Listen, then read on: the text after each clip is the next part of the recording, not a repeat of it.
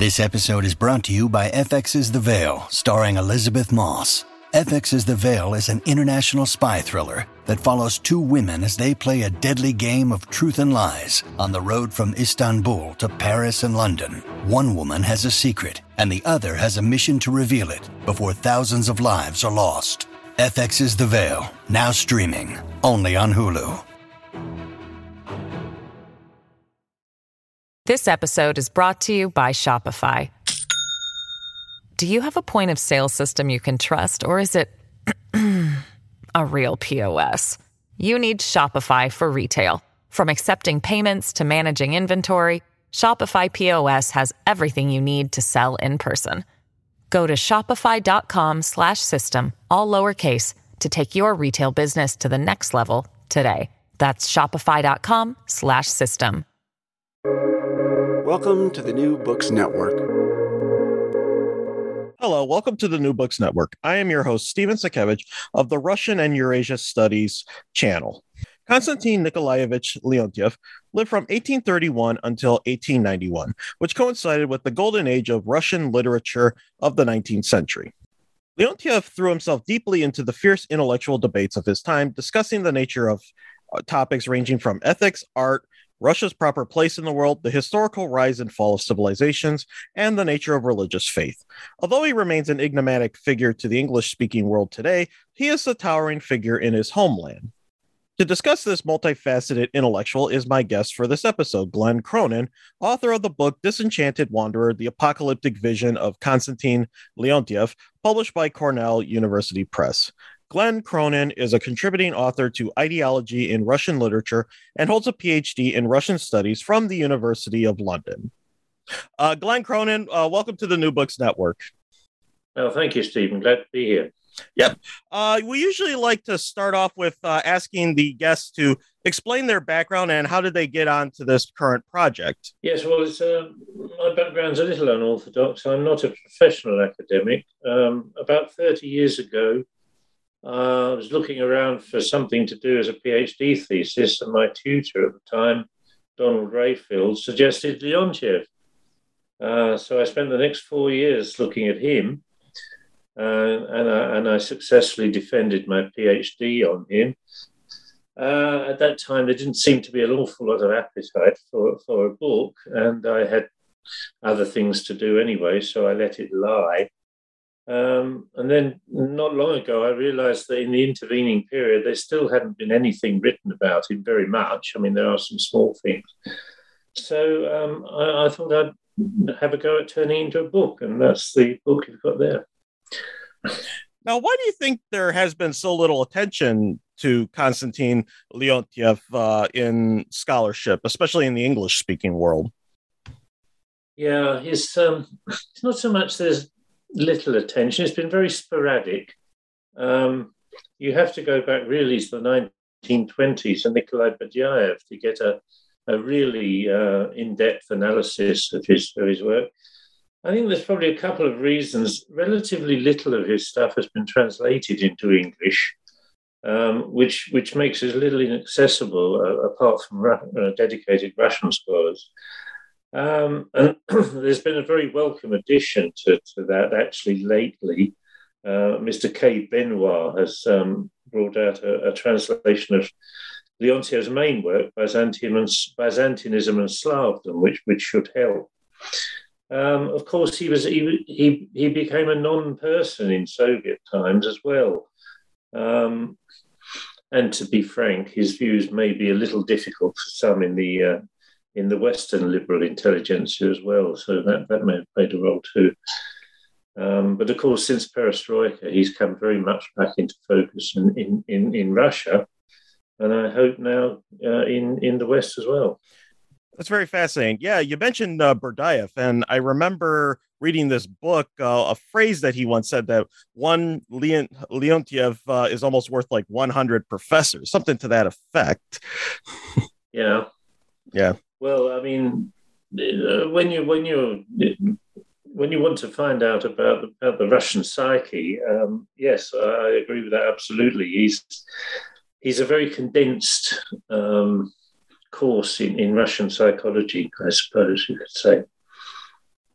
Now, before we begin about talking about uh, Leontiev himself, maybe we should kind of explain for our our listeners uh, kind of like the intellectual milieu of Russia in the mid nineteenth century, particularly like the Slavophiles and the Westernizers, which kind of form a lot of the background to Leontiev's uh, polit- uh, thinking.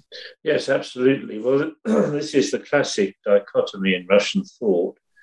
Um, since at least the time of Peter the Great and, and right up to now, because the, the the debates on Russia's position in the world, whether it's a Western country or an East or a mixture or whatever, um, are, are really uh, lively and under Putin. Um, of course, Peter the Great tried to drag Russia towards the West. He founded Saint Petersburg as a window on the West, as he called it. Um His his efforts were partly successful. I mean, the famous Peter Chadaev in the early nineteenth century um, said that this process should accelerate. Uh, this brought about a reaction among those Russians who believed that uh, Russian culture should be somehow protected from dilution by Western ideas. Uh, the Slavophiles, as they became known under people like Nik- Alexei Khomyakov, Ivan Turgenev and the Aksakov brothers. Um, so you you had this this uh, tension in Russia between the Westernizing camp and and and the the pro-Slav camp, um, and it really is the, the central feature, I think, of, of of Russian thought throughout the nineteenth century, and as I say, right up to the present day.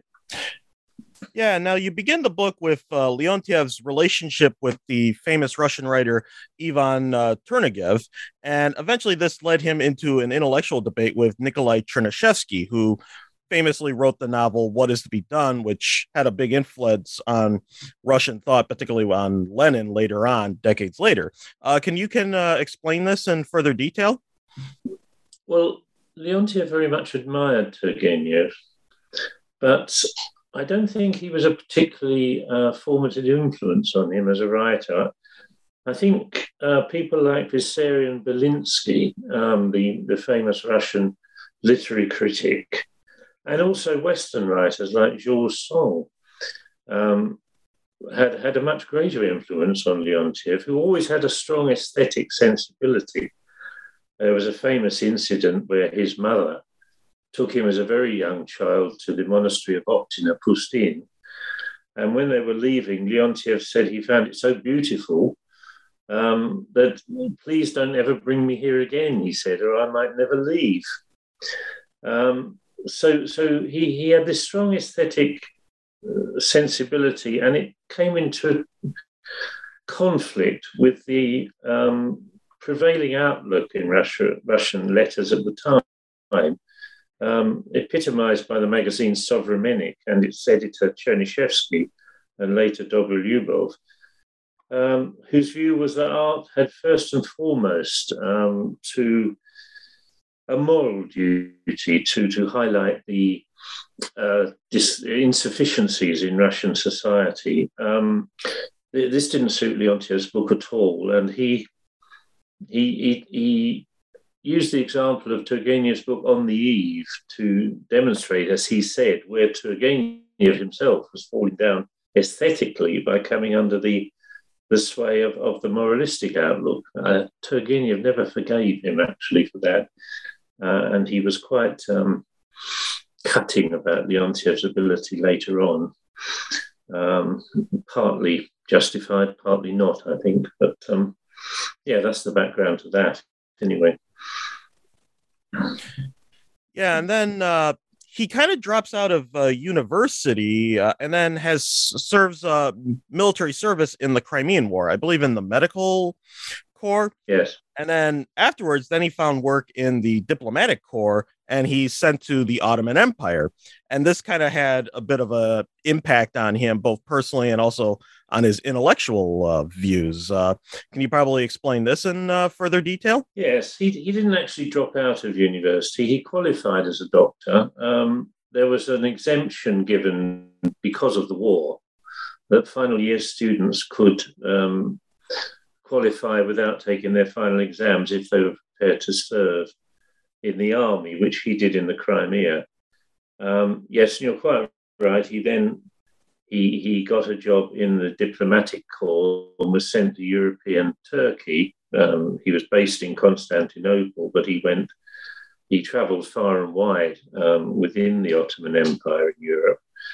It had a huge effect on him. It stimulated his aesthetic sensibilities enormously. And the product of this were, were a number of stories which he called his Greek stories, which were really about, well, they were called The Life of Christians in Turkey at the time. Um, It also gave him the opportunity to try and live out his ideal of an aesthetic life. And that caused problems in the end, because I think um, it caused huge moral conflicts within him, which um, eventually led to his religious crisis. Um, it also produced a, a number of, um, of his best works, in my opinion, particularly two novels, A Husband's Confession and Two Chosen Women, uh, which portray this conflicted personality quite um, quite well, I think. But uh, I think I could say more when we talk about his religious crisis, if you like.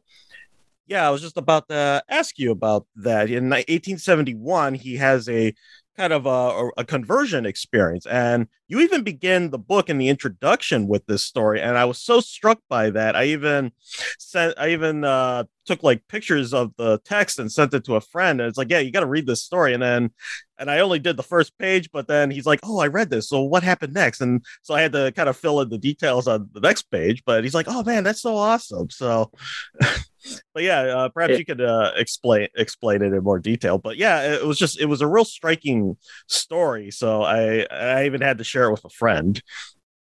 It's a very dramatic incident indeed. And almost everybody who's ever written about Leontiev sees it as the great watershed in his life. Um, he thought he was dying. He thought he had cholera. It turned out not to be cholera. Actually, it was malaria. Um, and then he he prayed, he prayed to the Virgin on, on what he thought was his deathbed to come and cure him. And miraculously, she appeared to do that. And um, he said if he recovered, he would go to Athos, the great monastic community near Salonika in Greece, and um, become tonsured as a monk, um, which he did. But the, the monks on Athos, I think, quite perceptibly realized that he wasn't really ready for that step. Um, but he spent about eighteen months there, and um, he was a changed man afterwards. I think when he came out, he He ceased writing novels, really, by and large, and turned to uh, writing on social and political matters. Um, he, he also became devoted to a peculiarly severe form of aesthetic, uh, sorry, ascetic uh, orthodox faith, uh, which would stay with him to the end of his life. Yeah, and you kind of briefly on the previous question talked about his aesthetic views and his world point. And this has often led him to be compared to the German philosopher Friedrich Nietzsche. In fact, he's often been called the Russian Nietzsche. So maybe, and you do spend some time explaining like the similarities between the two, even though Leontiev's writings actually predate Nietzsche by several decades. Yes, they do. Um, yes, many commentators have picked up on this. Um I, th- I use the term in the book convergent evolution. I mean, neither Leontiev nor, nor, nor Nietzsche knew, knew the other, and they developed their ideas completely independently of one another. Um, I think they were both, both reacting to the way in which the nineteenth century was progressing, um, particularly the, the rise to dominance of a kind of utilitarian morality, which they saw as leveling downwards. Um, and they reacted against this. I mean, in, in his book, uh, A Place of One's Own, Leontiev talks about the, the highly developed man um, as opposed to the undeveloped man. And it's very similar to what Nietzsche was saying about the Übermensch, the, the, the, the super, sort of superman, as he's called. Um, I don't think, I think this pudding's been a bit over-egged over the years, to be frank. Um, but um, it is such a striking uh, similarity that really nobody uh, writing about Leontiev can, can overlook it. Um, of course, this view really didn't survive uh, the religious crisis. And uh, in fact, Leontiev repented of, of, of this view later in his life. But it is, it is a striking thing. Yeah, you kind of briefly also mentioned Kierkegaard. So it's almost like he went from being like a Nietzsche figure to becoming like uh, Soren Kierkegaard, the Danish existentialist. There's not really much of Kierkegaard there, actually. Um, the it's a, it's a similarity of language. Uh, in later life, Leontiev very much um, took the view that religion should be based on fear, the fear of God. Um, or you could you could easily translate it as dread as well, which of course makes one think of Kierkegaard's um, notion of dread as the natural um, relationship of man to the overwhelming um, power of God. Um, but apart from that similarity in language, I don't think there's an awful lot um, of, of proximity to, to Kierkegaard. Now, soon after, uh, a few years after his uh, conversion experience, he then retires from the diplomatic service, and then Leontiev begins uh, a series of polemic, political polemics with the Pan-Slavists, who want to unite it. They're kind of a continuation of the Slavophiles, but they want like a whole unified Slavic state under Russian rule. And Leontiev is kind of building on his experiences in the Ottoman Empire, and including the issue of the Bulgarian Orthodox Church, to kind of counteract some of their arguments. And perhaps you can explain this in further detail. Yes, I mean, d- during the period in which t- uh, Leontiev was um, uh, spending his well, eleven years in, in the Ottoman uh, Empire, the, the, uh, the cultural pan-Slavism of the older Slavophiles like Khomyakov had transmuted slightly, well, a lot, into um, a political pan-Slavism, which, as you rightly say, aimed at uniting the Slavs under Russian hegemony. Um, Leontiev's concern, primarily concern, was, was, was, was with Russian culture. And he, he felt, rightly, that he'd had much better opportunity to observe um, the peoples of European Turkey at first hand than the people he described as armchair theorists in Saint Petersburg, or, or more likely in Moscow, actually. Um, and uh, he, he he wanted, he felt the Pan-Slavists were, were making a grave mistake in getting too close to the um, Western Slavs, the Bulgarians in particular, who Leontiev had observed, at least as far as their intelligentsia went, to be very, very um, imbued with the ideas of Western liberalism and democracy. And he feared that this could be transferred into Russia, and it was something he didn't want to see, and believed that the Pan-Slavists didn't want to see. And he thought he, he didn't uh, think that he was um, going against the Pan-Slavists, but he, he thought he had a duty to warn them of the danger that he, he felt they were running. Um, that uh, wasn't a very easy thing for him. Um, it got him into a lot of difficulties with um, with the Pan-Slavists. Yeah, and uh, another issue that got him into fierce uh, debate with the Pan-Slavists was kind of like critiquing the idea of racial-based nationalism, which was kind of becoming very prominent in this time period in the later half of the nineteenth century. Uh, we're most familiar with uh, with like the German version of this, but even the Russians and the Slavic Pan-Slavists had their own version of this, whereas Leontiev was not arguing about race, but what he called ideas being at the heart of it, like the Orthodox Christian faith for Russia. And uh, personally, when reading this, I was almost reminded of Lev Gumilev's uh, concept of passionarity, you know, uh, almost a century later when he's studying the uh, nomads of uh, Central Asia, in his concept of passionarity being at the heart of an ethnos. And I was just wondering if you could expand on Leontiev's uh, views of racial nationalism? And then also, uh, could you comment on whether or not that was an influence on Gumilev? Because you do mention him once in the introduction, I believe, as like part of his legacy, Leontiev's uh, legacy, that is.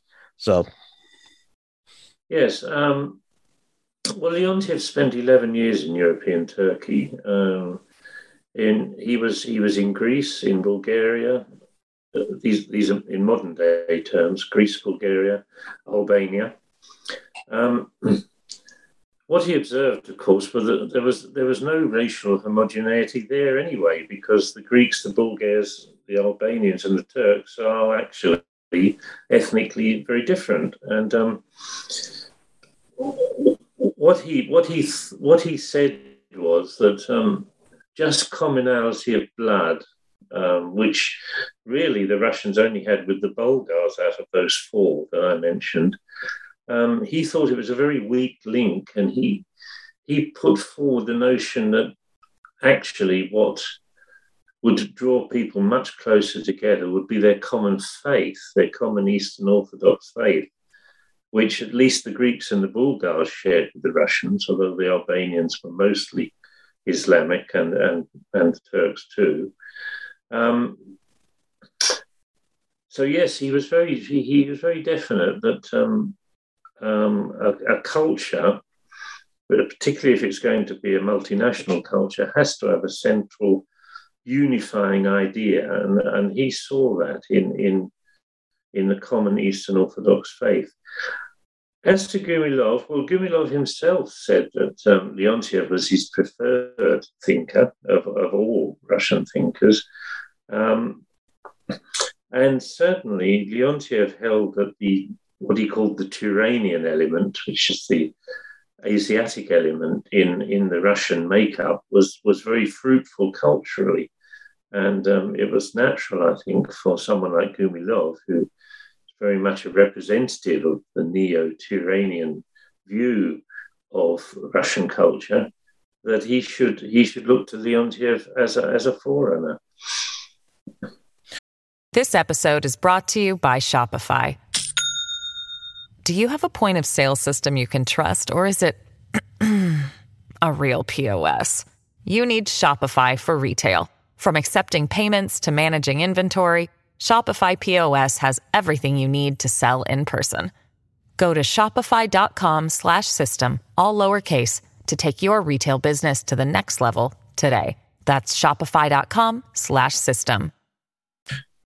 So, yeah, and also in these polemics, particularly in, I believe, Byzantinism and Slavdom, which is one of his major works, he developed a uh, triune process of civilizations. And uh, could you possibly uh, describe that in detail? And also, you kind of make a comment about the influence of another Russian thinker, Pitrim Sorokin, who later wrote uh, a multi-volume uh, study of cultural and social dynamics, which was kind of based on a tripartite uh, dynamic between idealential, idealistic, and sensate cultures. Right, yes. So, uh, yeah, could you elaborate on that? Yes, thanks for reminding me of Sorokin's uh, denominations. Uh, yes, that's quite right. Um, Yes, Leontiev looked at uh, the history of, of, of cultures and uh, states, and he took the view that they all follow a similar pattern of development from an uh, original simplicity, um, which develops over time under the right conditions, into um, what he called a flowering complexity. This is very organic, this metaphor he develops. And... Um, But after after a time, as as a flower, um, it it um, withers, and um, the the culture is no longer able to sustain itself, and uh, dies basically, and um, is replaced by another culture which is on the in the on the process of developing. Um, Danilevsky too, as no doubt you know, had a, had a very similar Um, view of, of this development, and it was a common thing in, a, in an age dominated by Darwinian uh, thinking that um, societies could be seen to develop in these naturalistic terms. Sorokin is a very interesting um, person, because he he made the most, as as you're probably aware, the most heroic effort to uh, demonstrate this process um, in extraordinary um, collection of um, examination of cultural icons, which I frankly I, I scratched the surface of, um, and and uh, and didn't get much further than that because it is so huge. And um, but, but but very interesting. Uh, that uh, he of course was a Russian, uh, Pitrim Sorokin. He was actually Kerensky's secretary during the um, provisional government after the February Revolution, before he fled to the West. He certainly knew of Leontiev, but it's, it's as far as I could see, it's not possible to establish that um, there was a particular connection there, though it is interesting that he does, as you say, use this tripartite uh, division in, in much the same way that Leontiev did. I think it's... Um, I think we'll just have to leave it, though, as an interesting example of um, of convergent thinking. Yeah, and just as we talked about uh, Nietzsche, in many ways, uh, this naturalistic uh, me- metaphor for the processes of civilization, that even prefigures uh, the German uh, metahistorian Oswald Spengler by several decades, too, when he wrote uh, what's commonly translated as uh, Decline of the West in the wake of World War One. Yes, that's right. Um, it was, um, I think it was something that was very much in the air. Uh, as I say, it, it, it's the, the, the idea that you could um, submit the development of cultures to a naturalistic, um, a scientific um, explanation was, was very much in, in, in, in accord with the The, the nineteenth century attitude towards science and um, and nature. And I think, yes, uh, Leontiev is an interesting forerunner of all these people, really, because uh, he, he he he predates them all, actually. And um, although, of course, having said that, you can go back further, that people like Auguste Comte in France, even Hegel, um, who fed into Leontiev. So it's a continuous process, really. But uh, yes, you're quite right. The likes of Spengler and Sorokin came after him, and in many ways, whether consciously or unconsciously, built on the kind of work that he was he was doing. Now, we did talk about Leontiev's uh, conversion experience and how he converted to a very, you know, severe form of orthodoxy. But uh, you do uh, spend some time in the book explaining kind of like how his religious views did kind of evolve, including even towards the Catholic Church, kind of, because at first he kind of adopted kind of almost like the typical Orthodox hostility, but then he even becomes even more ecumenical towards the Catholic Church, while still remaining Orthodox, of course. Yes, it's an interesting thing to speculate on, on where Leontiev would have ended up if he if he'd lived a little longer. He he died at sixty. He wasn't an old, he wasn't that old, although he was he was chronically ill for much of the latter part of his life. It's, he was definitely heading in, in the direction of Rome. There's, there's, there's, that's pretty clear. Partly it was under the influence of, of Vladimir Solovyov and his ecumenicalism, but also I think um, it was it was it, it was a factor of disillusion in Leontiev's mind with the state-run Russian Church. He he felt it was too subordinate to the the um, the Russian state, the procurator of the Holy Synod being in charge of it, uh, a lay civil servant, Voivodinostv. Um, he saw the Pope and the, and the and the Roman faith, actually, I think, as a better bulwark against the kind of uh, liberal ideas that he feared would disrupt Russian culture. So I, th- I think he was definitely heading in that direction. And the interesting thing about his faith, of course, is although he was and professed a, a severe form of Orthodox asceticism, in fact, there were many other features in, in his in his faith, a strong Islamic element, um, in particular. Um, also, there was a dualistic element of the kind you see in the in the in the dualism of Zoroaster and, and Manichaeism. And there was even a Buddhist element, um, particularly after he discovered Schopenhauer. So he, he was a very complex man, and he had very complex notions. And it is very difficult to say with certainty that he was this or that or the other. Um, my own feeling is that he would have converted to Rome, actually, had he lived. But that's only a guess on my part. Now, we mentioned uh, Danilevsky uh, just a little bit ago, and uh, he developed his own theory of civilizations. Uh, and there was kind of even this debate about whether or not Leontiev plagiarized him, but he kind of engaged in his own little debate with Danilevsky. So uh, can you elaborate on that? Yeah, Leontiev admired Danilevsky very much all his life. Um, He he was, I don't know how he felt when he first read Russia and Europe uh, in, in, in eighteen sixty-nine, because essentially Danilevsky beat him to the punch. They were working along very, very similar lines. It must have been quite a shock to Leontiev to find that, that Danilevsky's book had come out. Um, Did he plagiarize? It's a difficult question. Um, he certainly used uh, Danilevsky's book as a framework for his own. I have no doubt about that. Um, was it plagiarism? It, I'm not sure. But what, the, the great thing about Leontiev, though, is, is how he differed from Danilevsky. This is what really makes his work um, significant.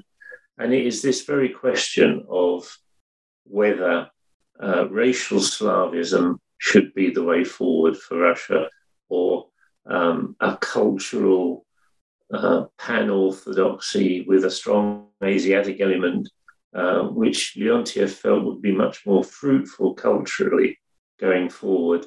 He thought that um, a racial pan-Slavism would end up in, in, a, in a sterile, um, it would have a sterile outcome and be very subject to, to being taken over, actually, by Western influences. Um, so although he, he disagreed with Danilevsky on this fundamental point, nonetheless, he did all his life um, maintain that uh, Danilevsky was uh, the great forerunner of um, his own ideas. He, he always felt to the end Uh, that he was developing Danilevsky's ideas uh, in the teeth of criticism from many in the Panslav camp who felt that he was betraying them. He, he, he felt completely the contrary, that he was developing them in, in the way that to the end of his life he believed the, the Slavists in, in Russia should, should have appreciated. Now, in addition to his work on civilizations and political uh, polemics, he also engaged in, he's still engaged in a lot of literary criticism. And this even led him to criticize possibly the two greatest Russian writers of the late nineteenth century, Leo Tolstoy and Fyodor Dostoevsky. And it's kind of interesting about Dostoevsky because you figure they were kind of more or less on the same camp, because Dostoevsky later on in life kind of turned towards a more conservative bent, just like Leontiev. But uh, yeah, could you first explain like uh, what were what was his criticisms of Tolstoy, and then we could get on to Dostoevsky? Yes, well, Leontiev was never afraid to um, have a go at uh, some of the, the greatest icons of the age. We saw it with Turgenev earlier. In fact, the only The only one of the great four that he didn't really fall out with was was, was Gogol. Um, sorry, Tolstoy. He he really didn't like Tolstoy at all. Actually, um, he he he felt that he was calling into question most of the fundamental Um, building blocks of Russian culture, which he, Leontiev, was was keen to defend. In particular, he didn't like his his attitude to faith, um, and it, it's not so much a question of taking Tolstoy and Dostoevsky successively. It, the the objection on Leontiev's part was the same, actually, that they were They, they, they both of them, in his view, missed the essential thing about faith, which was um, a mystical dread of the Creator. He, he thought that this, this dread would, in the end, bring forth a love of the Creator, and without it, um, that would not happen, and that faith would become something Uh, akin to social work in Dostoevsky's case, or indeed Marxism in, in Tolstoy's. And when you when you read some of the things that people like Lenin said about Tolstoy, it possibly wasn't too far off the mark there.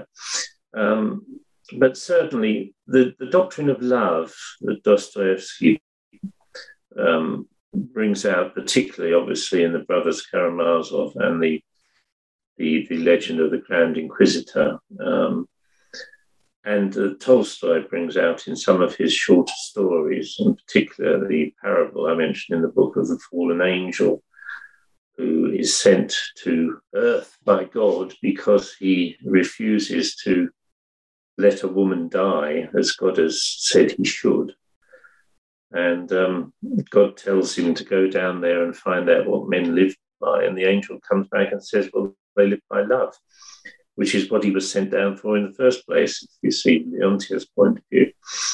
Anyway, I, I think his mystical, ascetic view of, of faith came into an absolute collision with this more, well, what he called rose-tinted view, um, um, put forward by, by Dostoevsky and Tolstoy. I think that's a debate that could go on forever, actually. Um, in the end, I guess you pay your money and you take your choice, which one you want. Um, but they, they're not entirely compatible entities, that's obvious. Yeah, it sounded like that uh, Leontiev was kind of criticizing them for uh, being overly sentimental, in a way. Yeah. Is that true? Yeah. Sentimentalism, yes, I suppose that's, uh, that's, that's true, yes, yes. If, um, the idea of um, universal brotherly love as postulated by Dostoevsky, he just didn't believe in it. Um, he, he just didn't believe it was a reliable basis for faith or for human interaction. Um, it didn't have the elements of mystical dread uh, at its basis, which Leontiev, I think, basing himself very largely on his own experiences of a very passionate nature that had to be curbed um, by something. And he found um, this mystical faith to be that thing. Yeah, and that kind of leads us into our next question, because we talked about Solovyov, and Solovyov, even in his uh, uh, philosophy, even though he's kind of considered like one of the greatest Russian philosophers of the nineteenth century and even of all time. But even in his uh, discussions of nationalism, he kind of resorts to this kind of sentimental brotherhood of man. And Leontiev kind of had a love-hate relationship with him, where he both greatly admired the work of Solovyov, but he also was very critical of it. And could you elaborate on that? Yes, he uh, he he... admired Solovyov very much, uh, both as a thinker and indeed as a, as a man. Um, it, it's probably not going in too far to say that he was actually in love with Solovyov for, for a long time. Um, yes, it was in the end, it, it, curiously, uh, Solovyov's ecumenicalism and his, his leaning towards Rome is what um, actually made Leontiev fall out with him. Though, as I said earlier, curiously, um, it, it wasn't long after that that uh, Leontiev himself had a rethink, and and he himself um, had a tendency to to look to Rome as as the possible future. Um, yeah, I think it was. I think that possibly the greatest influence, though, that Solovyov had on Leontiev was, he put into his head this idea that um, a new Constantine the Great might arise at some point, put himself at the head of the Russian state and the Orthodox Church, and create a new, a new cultural future for Russia in much the same way that Constantine the Great had put himself at the head of the Catholic Church and set in train a process which eventually uh, came to fruition, although a thousand years later, in the European Renaissance. Uh, and, and Leontiev, at the very end of his life, under the influence of Solovyov, believed this might be the way in which a new Russian Renaissance could be achieved. Um, so I think Leontiev, uh, Solovyov, sorry, had a, had a great influence on Leontiev, um, even though, as, as had been the case with others, um, in the short term at least, there was a, a considerable falling out. Although actually um, many of Leontiev's more negative statements about Solovyov only came really in the last weeks before his death. So it is possible that um, his mind um, was by that time affected by, by his last illness. Yeah, and you mentioned his death, and he died in eighteen ninety-one, correct? Yes. Yeah, so what was his more immediate legacy or impact in Russia after his death, uh, particularly as we get closer to the Russian Revolution? You even raised the possibility he may have been an influence on Stalin. Yes, um, his immediate uh, impact was very small, actually, after he died. Uh, the only the only two people who themselves made an impact on, on Russian letters, that's uh, Vasily Rozanov and Lev Tichomirov. Um, they, they were the only two people who really took up his um, his cudgel, as it were. Um, there were there were a number of, of, of lesser known people, disciples of his, who kept his his memory alive. But um, really, from then on until the revolution and past the revolution, he gradually became a discredited and forgotten figure for a long time under the Soviet regime. The, the interesting thing about, about Stalin is that um, I think it was in eighteen eighty-six, Pobyedonostsev, the procurator of the Holy Synod, bought sixty copies of a compendium of Leontiev's articles for use in seminaries. Now, it's almost certain that one of these books went to the, cemetery, the seminary in Tiflis, Tbilisi, where Stalin um, attended as a student for five years. Um, it's just interesting to speculate as to whether Stalin may have come into contact with Leontiev's ideas. In my book, I build on work done by a Dutch um, professor, Eric van Rie, who looked at Stalin's uh, early work before he became um, what he later became, um, while he was still a revolutionist, and saw in them uh, a strain of organic thinking, which you were talking about earlier, which he, which Van Rie felt um, was in the tradition of Danilevsky and Leontiev. Uh, Van Rie gives the primacy here to Danilevsky, but I do wonder, and one can only speculate, whether if, in fact, Stalin was influenced by this organic view of the world by either Danilevsky or Leontiev, it might quite possibly have been Leontiev because of this um, decision by Pobyedonostsev to distribute his work to seminaries. Um, it's an interesting idea. It's speculative. It will probably never um, be determined um, one way or the other. Um, Now, I think uh, Stalin would have made pretty sure that there was no link there between him and a chap who was one of the, under the Soviet view of the world, one of the darkest reactionaries of the late nineteenth century. So um, it's it's a it's it's a thought, but it it, it, it it's no more than that. Now, what relevance does uh, Leontiev have for contemporary Russia and maybe even the wider world uh, today, in your opinion? Well, I think his relevance is huge, actually, because uh, you said earlier, uh, something about um, Leontiev being worth one hundred professors or, or, or something. Um, I think uh, a close reading of Leontiev um, gives you as good an insight into the Russian way of thinking as as anything, actually, and better better than a lot. Um, this, when when we look at Putin's Russia today, um, you can see the tension between Russia as a Western European state and Russia as a a world of its own to the east of Europe. Um, this old uh, debate between the Westernizers and the Slavophiles is still going on. Um, and Leontiev, of course, is right in the center of that. Um, so, so I think for an understanding, I mean, so many people look at Putin and they think, oh, what is going on in this man's head?